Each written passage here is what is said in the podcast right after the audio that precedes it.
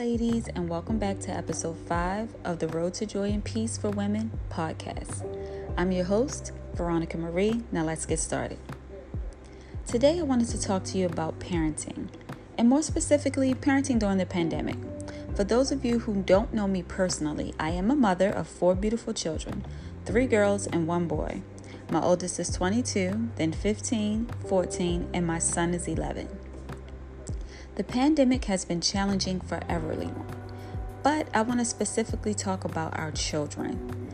They had to adapt to something they've never been through before. Now, you know, some of us, we've lived through swine flu and Ebola, not the same as a pandemic, but an epidemic. So it's not completely new to us like it is to them. We all handle changes differently, so we need to hand different methods of coping skills. Our children went from going to school and having fun with their friends and be then now being on lockdown. It happened so quickly too. Generation Y deals with so much depression, anxiety, and suicide that it is truly scary.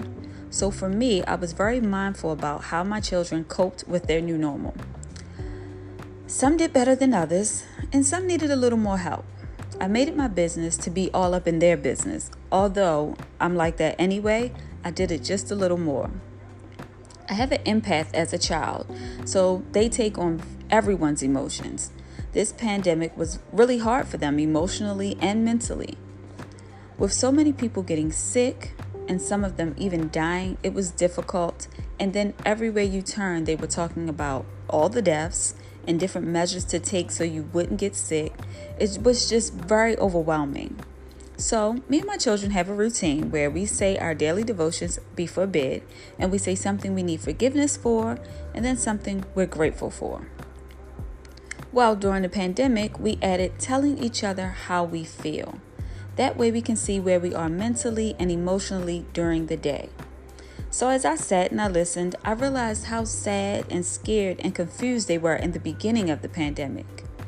The way of life that they considered normal wasn't coming back.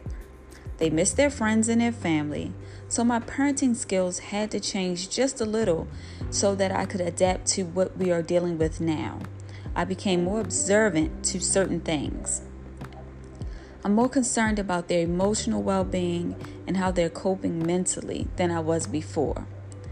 Now that they're back to school and they have more of a social life, they're getting back to somewhat what they used to think as normal, and they're not as sad and confused, but they're still adjusting to their new normal. Therapy is a plus, and it helps a lot.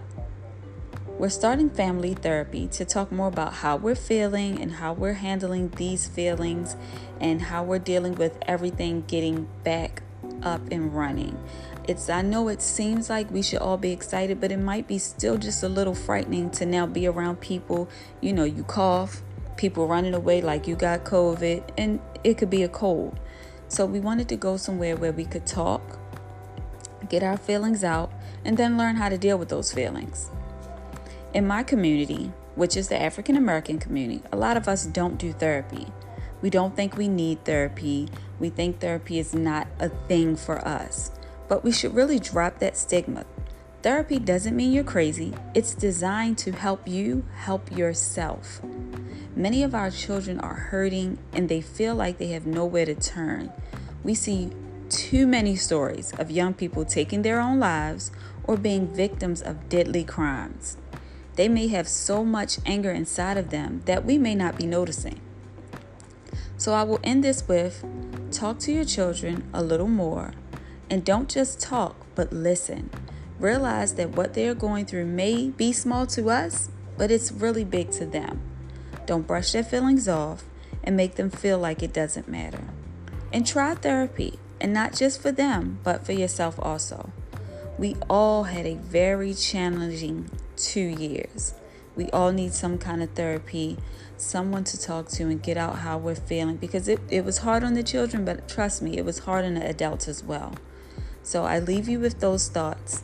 Now, let's speak these things into existence.